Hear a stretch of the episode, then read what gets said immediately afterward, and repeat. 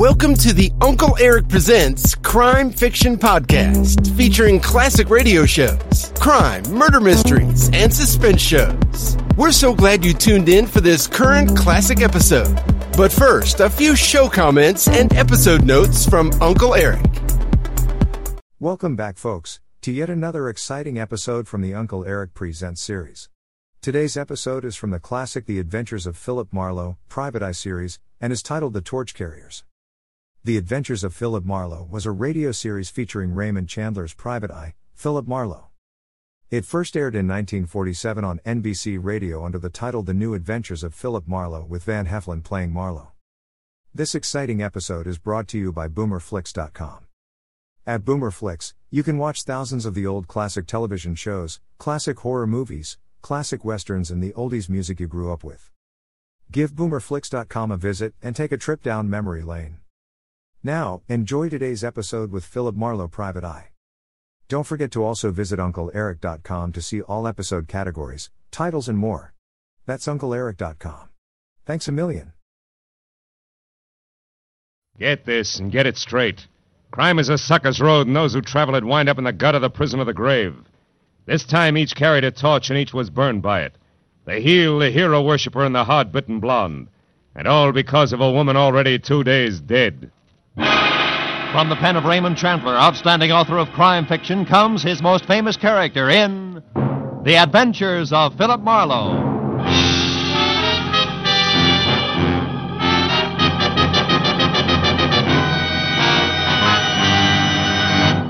Now, with Gerald Mohr starred as Philip Marlowe, we bring you tonight's exciting story The Torch Carriers.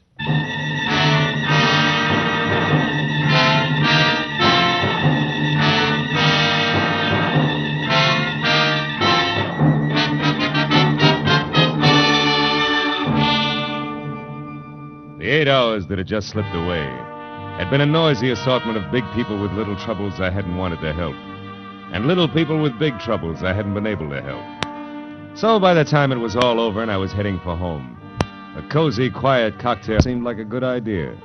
One down and one to go, and to ease up. But even as I relaxed, the tension between the couple sitting at my left became more and more apparent.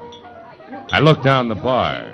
The girl was young, pretty, and obviously afraid of the little man with her, who had only asthma where a voice should have been. Now, have I made myself clear? I don't know what you're talking about. Now, look, sister, Larry Salter doesn't go for people snooping after him now. And neither do I. It gives me work to do that's sometimes rough on a party. Brave boy. All right, little man, you've had your busy day. Hey, take your hands off. As soon as you relax. Okay, okay, get your mitts Now, on. now, gentlemen, please, no fighting. I can lose my license for it. Now, you, you leave at once. Wait a minute, Baldy. You heard him, Buster. Okay. I said what I come to say anyhow. Walter, Walter, stop playing. You all right, miss? Yes, yes, thank Are you. you sure? Would you like another drink? No, no, thanks. I, I think I'll go back to my villa. Oh, you're staying here at the Wilshire Gardens? Yes, Villa 12. It's just around the corner. Maybe I better see you as far as the door. Little pal of yours might still be around. Well, thank you. It's all right, come on. This is really very nice of you, Mr. Marlowe, Philip Marlowe. What about you? What? Oh, Claire Osborne. Well, now look, Claire, I'm not trying to pry into your business, but in a way, people like Larry Salter are my business. Larry, so. How did you know about him? Your little pal in the bar wasn't whispering. Oh, I'm a private detective, Claire, and I see a lot of people get in over their heads. Hate to see it happen to you. You know, these people play rough, usually for keeps. Maybe you better tell me about it, huh? well, the, this is my place. Oh. Mr. Marlowe, I'll be frank with you. A month ago, I got into a jam. It was an investment I'd made, some stock, a sure thing, I was told. And they usually are. Anyhow, the certificates weren't quite gilt edged, and they took a dive, a deep one. And to protect myself, I needed more money, so I, I took a bracelet. I had a diamond one and got a loan on it. From Larry Salter? Yes, from Salter. A friend, a person I thought was a friend, recommended him to me. So you cashed your bracelet, covered your investment, got your money back, and now you want the bracelet again, correct? Yes, but Salter isn't around. He's hiding. How do you know? Well, I went to the club he runs up on the strip. I overheard it there. Oh. Two men spoke of him as being on a, an extended vacation for his health. Of course, I didn't believe that, so I went around the back, found the door open, and got into Salter's private office. Baby, that in itself is a wonderful way to get into trouble, deep. Yes, I know, but I just had to find out where Salter could be located so I could pay him and get my bracelet back. Here, look, this paper. Mm-hmm. It was folded under Salter's memo pad. On one side it says, Madge, Gladstone 274. Uh, The last number's missing, torn off.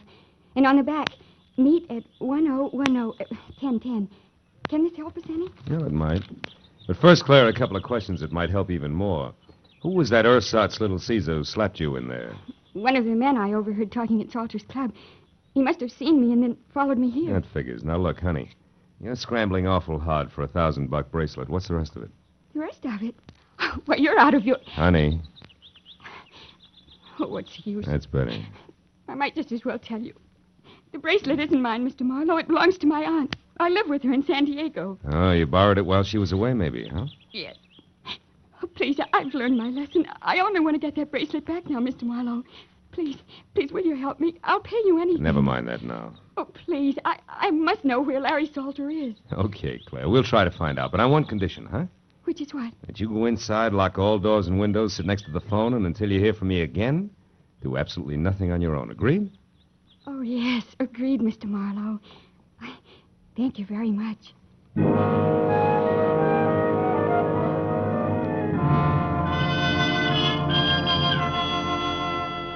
Maybe it was because the sweet young kid had the kind of voice you could still hear long after she was gone. You know, one of those lingering sounds, like like the echo of a train whistle hanging on crisp early morning air. But when I was at a payphone, I stopped wondering and started dialing numbers prefixed Gladstone and followed by 274 and then in order 123 and so on until after no answer once, wisecrackers twice, and a babysitter who thought I was a masher from her high school, I finally scored at number five.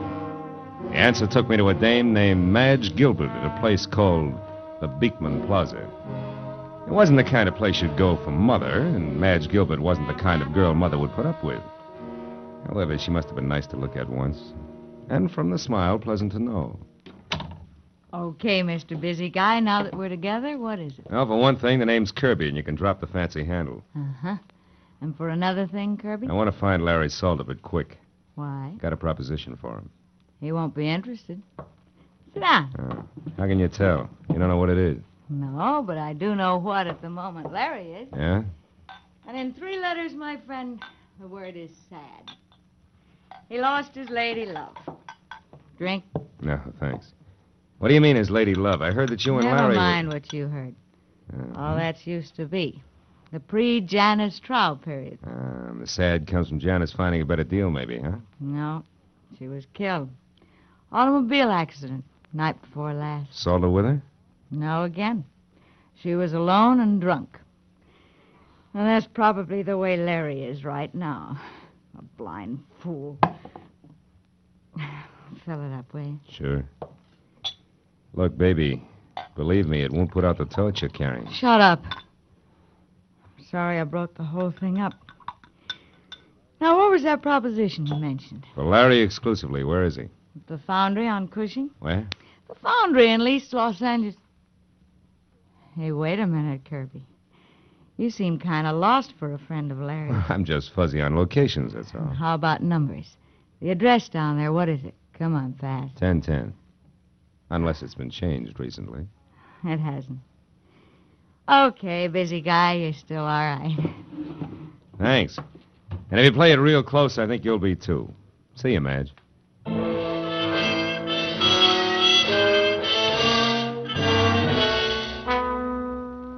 Cushing Avenue in East Los Angeles is industrial, literally wrong side of the tracks, and about as non Hollywood as an honest day's work.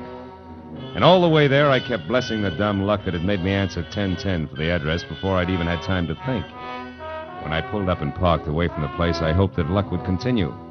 Because ahead was the foundry, or what remained of it, and in no sense did it look like friendly territory. I found a metal staircase climbing from what had once been a loading ramp up to the yard foreman's office, where a single staring, unshielded light inside said that somebody was home.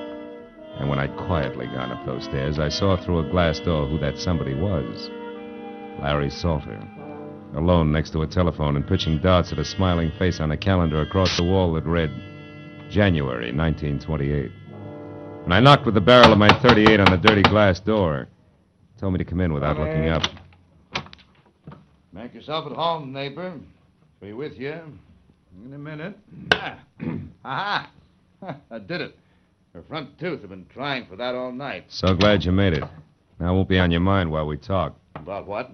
Bracelets. Bracelets. Uh, neighbor, this is an iron foundry. What you want is a jewelry shop. Let's save each other a lot of time and level, huh? I'm a private detective named Marlowe Salter, and at the moment working for Claire Osborne, who now has the price of a bracelet. Wants it back in a hurry. Do we do business? No, we don't. And it's not because I don't like you, neighbor. But But because, one, I never heard of any Claire Osborne. And two, bracelets are stuff for second story men, which I am not. And three, you ought to get yourself a pair of sneakers, stupid. You've been followed all the way through the yard, up the stairs, and into this room. it's an old gag, Salter. No, no gag. So while you still can, you better put that gun away because my boy Culver takes a strange delight in messing people up. Real bad. You're bracketed, chum. You better drop it fast. Yep. That's better. Now, Marlowe, without any double talk about babes and bracelets, let's have it. You're one of Freeman's best boys, aren't you? You think I had something to do with him getting knocked off in that ditch? You're here to square things away. That's it, isn't it? No, it isn't. And Get your hands off me. Okay, I won't touch you again. But that's more than I can say for Culver. Yeah, lots more.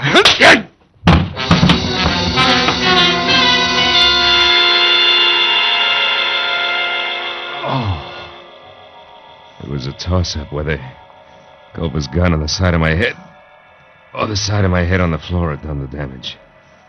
But either way, it didn't seem to matter. Because I couldn't make it back any further than Larry Salter's voice. It sounded like it was coming from the bottom of the well, You see? even though I could see him talking into the telephone. Okay. My place later. Oh. It's 8100 North Lucerne in Hollywood. But then No, no. I couldn't even see that anymore.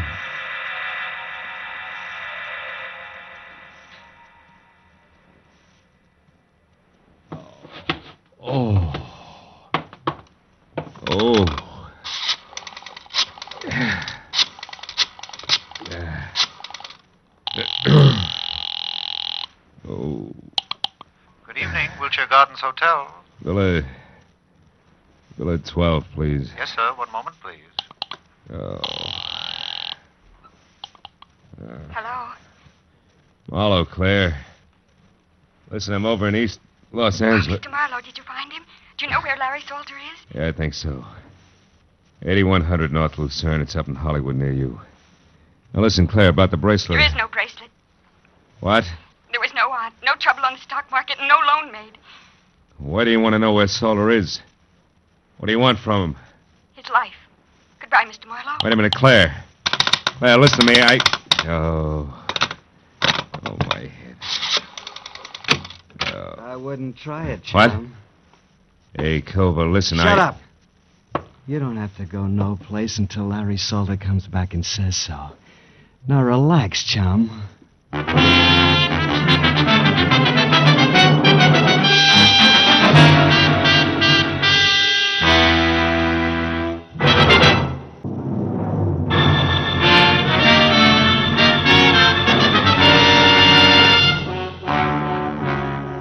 Turned to the poker faced Cobra and the 45, both staring at me from across six dusty feet of concrete floor that made the ancient East LA foundry seem colder and even more lonely. You don't stay put so good, do you, sweetheart? You're kind of heavy handed with that gun, aren't you, Cobra? You want to try again, sweetheart? I'll pass. Standing here staring at each other is apt to get dull, don't you think? That's entirely up to you, sweetheart. You bleed pretty. You'd like that, wouldn't you, kid? Look, just so I don't get plugged by mistake. Better let me sit down before I fall down, huh? Help yourself. Over there on that box, so we keep me between you and the door. That's right. You're a good boy. You got no idea. Hey, come on. How long do we play like this? I'll tell you better when Orville the Squeak gets back. What's Orville the Squeak? He runs errands for Larry, like finding out what's phony about a certain young babe in her bracelets that don't exist. So that's where the bird with the whiskey soprano fits. That's the way the punk operates, huh? Well, that way, Kovu will both die of old age before. Well, well, you hear that? Somebody moved downstairs. Maybe this is visitors' night in the old foundry. Don't get your hopes up, sweetheart. Those live here. They're rats. They eat small dogs. And one thing more, Marlowe. What's that for, punk? Dropping your hands out of your lap where I couldn't see them. Don't try it again. I'll put it on your bill. You know, Culver, you're holding me here on Larry Salter's orders, and yet I'm the only one who knows what schedule I happened to him tonight. Maybe you better tell me. Sure, sure. Only first I want to know something. What about the late Mr. Freeman Best? Freeman was scum. Low, stinking scum. Nobody misses him. I mean, nobody. And Larry didn't kill him. That's out. But he was connected, wasn't he? And there was a girl named Janice Trow. How does she figure? Uh, you better let that one set, sweetheart, for your own sake. Now let's have your end and fast. What's supposed to happen? Did you hear it? Yeah, what? Don't tell me a tough boy like you gets jumpy. Skip it. All right, Gib, come on, wise boy, jabber. Look, Culver, won't do you any good. Anyway, I'm the only one who Shut can... up. There was something. Maybe your rats are big enough to wear shoes. huh? Shut up, I said. And sit right there or I'll blow you in two, and I mean it. Orville? Orville? Hey, Squeak. Is that you? Who's out there? Answer me! As Culver edged out of the room, I felt along the side of the box I'd been sitting on for a jagged chunk of metal slag I'd spotted earlier. It was about the size of a baseball and heavy. I picked it up, then moved across to the opposite wall near the door. You. Get out of here. The boss is through with you. Now beat it. I stepped out and saw Culver standing at the head of the stairs, his back to me. I threw the lump of iron slag with everything I had. Caught him like a hammer between the shoulder blades. His head flew back, his fingers clawed at the air, and he pitched face first down the stairs. I caught a glimpse of a woman ducking out of sight behind the foundry furnace. It was Madge Gilbert. You killed him, didn't you? Culver's dead? I don't know, and I don't care. What are you doing in this boarded up rat trap? There's nobody else here? Just us and Culver? Creepy number they call Orville the Squeaker's due any minute. That nasty little louse gives me the willies. You made your bed, baby, but let's not get lost. What are you after in here? Well, I've been thinking plenty about that torch you're talking about. I decided if you carry the same old one long enough, you're bound to get burned. Finally felt the heat, huh? Yeah, plenty. So I came here looking for you. Or Larry. Couldn't make up your mind. Certainly. I wanted to tell Larry I was through with him. He'd have beat you to it, but you found me, so? Okay. But if Larry or the squeak come back after what I'm going to tell you, you got to help me get out of here. Larry'd kill me.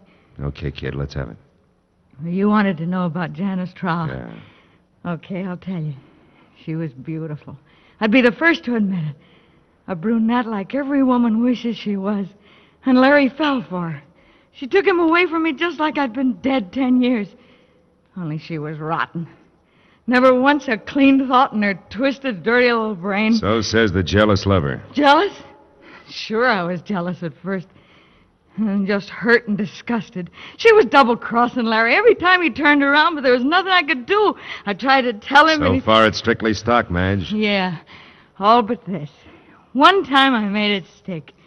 She borrowed Larry's car to take that slimy Freeman Best out for a ride in it, with extra laughs because it was Larry's car, mind you. And and Freeman Best, in case you haven't heard. I've was- heard. Well, I got a lead that they were going to wind up at the Bridge Cafe.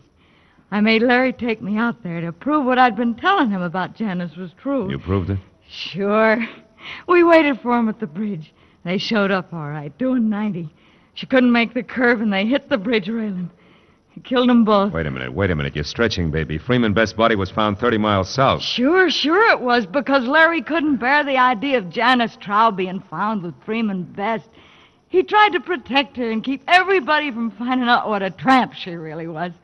He pulled Freeman's body out of the wreck and hauled it clear down to Long Beach and dumped it. I watched him do it. And all this business is just to keep that secret about Janice Trow, huh? Sure. Gee, can you imagine a love like that going to waste, huh? Why, even with her dead, even now, he won't as much as speak to me. I'm not so bad. I've tried and I've waited. But he won't drop it. So it's all yours, Kirby, and take it. I hope you put it right where it hurts him the most. No dice, baby. Kirby was a stall. I'm Marlowe, private detective. What? Gee, how cheap did I sell out anyway? It depends.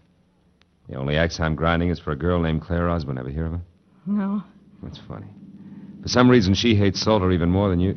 Listen, it's horrible. It's horrible. You stay where you are. I'm scared of him, I'll pull his fangs. Just don't get absent-minded about which side you're on.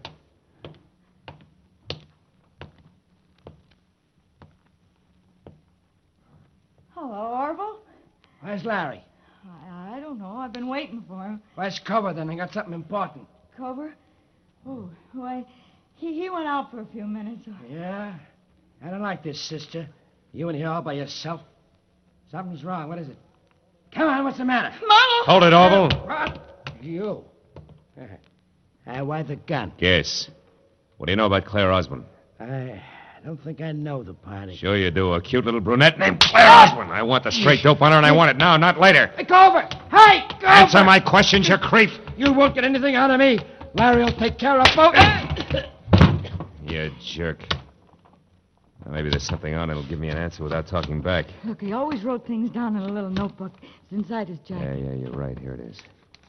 Let's see. Oh, sure, sure. This is it. Claire Osborne arrived from San Diego last night by plane. Registered at Wilshire Gardens as Claire Osborne, but according to driver's license, her real name is. For Pete's sake, no wonder. I'll see you, kid.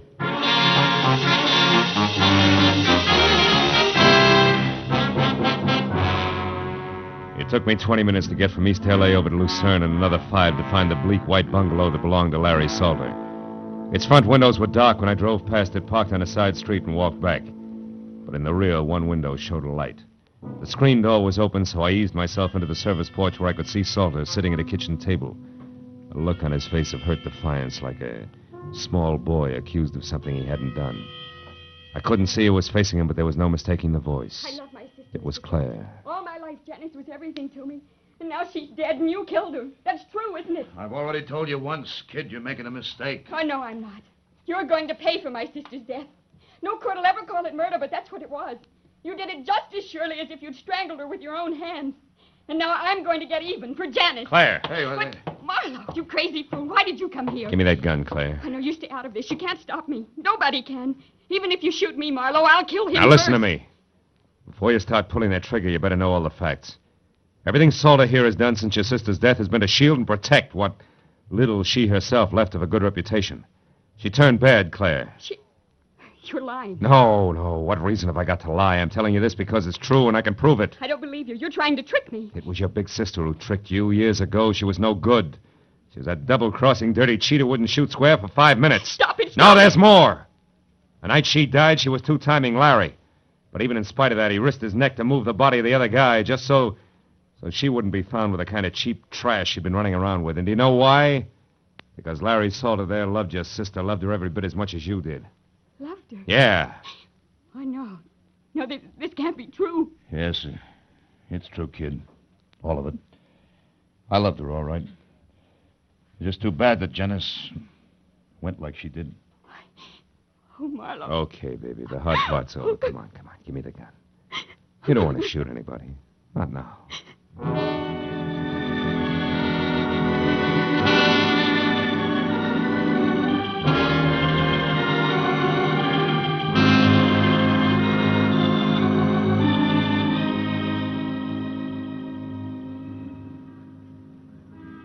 Better now, Claire? Yes, I, I'll be all right when I get used to a few new ideas. Yeah. What's going to happen to me now? Well, that's pretty much up to you. How do you mean? The world spins like mad, honey. You have to keep up or get lost. Like I was tonight. Mm hmm. I was lost, Marlowe, terribly. Everything I had any faith in was, was gone. Yeah, I know. That's because you had blind faith, Claire. You know, that's okay for kids, but you're a big girl now. Oh, yes, I, I get it. From now on, it's me, on my own two feet, and my eyes wide open. well, take it easy, baby. It's uh, fun to close 'em once in a while.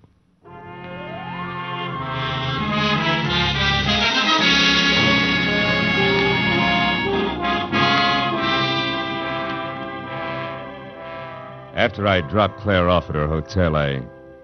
I remember the drink I'd started out to get and left half finished on the bar. But it was too late now to stop anywhere, so I drove home and poured myself a nightcap in my own apartment. I carried it over to the window and looked out across the city at the endless miles of winking lights, each one a torch. Everybody carries a torch for something. Some for a love they can never have, an ideal that's out of reach, and some just. just for memory. Funny thing. Be sure and be with us again next week when Philip Marlowe says. This time, everything that happened from the orange haired man with a map past the oaf with a pitchfork to the body at the covered bridge was wrong. Dead wrong.